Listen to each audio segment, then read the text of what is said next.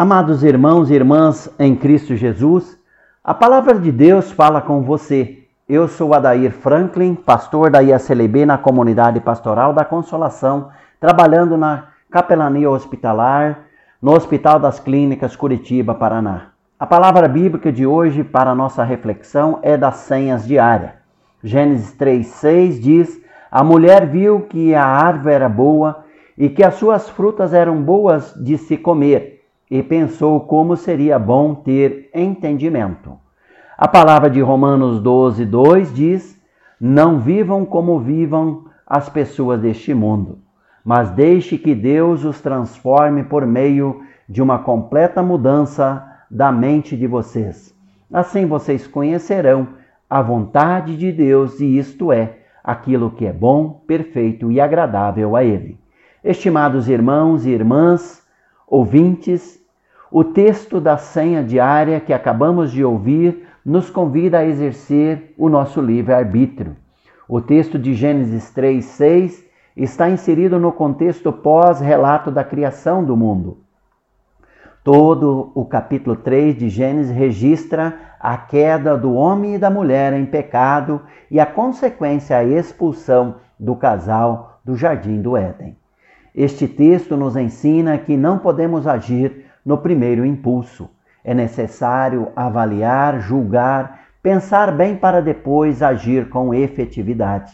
Faz parte da sabedoria humana aprender a respirar antes de falar ou emitir qualquer opinião. Contar até 10 para esperar os primeiros impulsos passarem.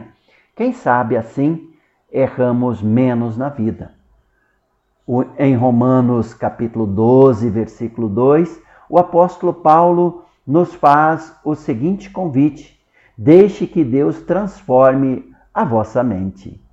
O que podemos presumir deste conselho é que a mente humana precisa sofrer mudanças para que haja atitudes agradáveis a Deus.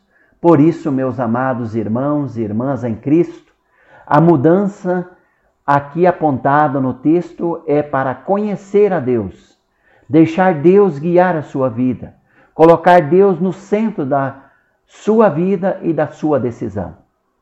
Que assim Deus nos ajude nesta caminhada, assim como a partir do batismo ele te convida a se comprometer com sua missão.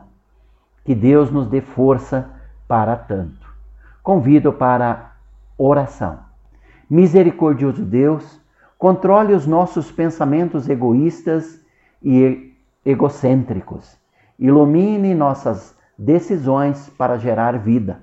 Console nossos corações na dor e no lamento. Alivia as nossas dores no sofrimento. Mantém-nos firmes na fé e na esperança. Lembre-nos, Senhor, que nem sempre o bonito aos olhos é o melhor para a nossa vida. Se cairmos, ó Deus de bondade, que caiamos nos seus braços amorosos. Seja como for, siga comigo, ó Senhor. Amém.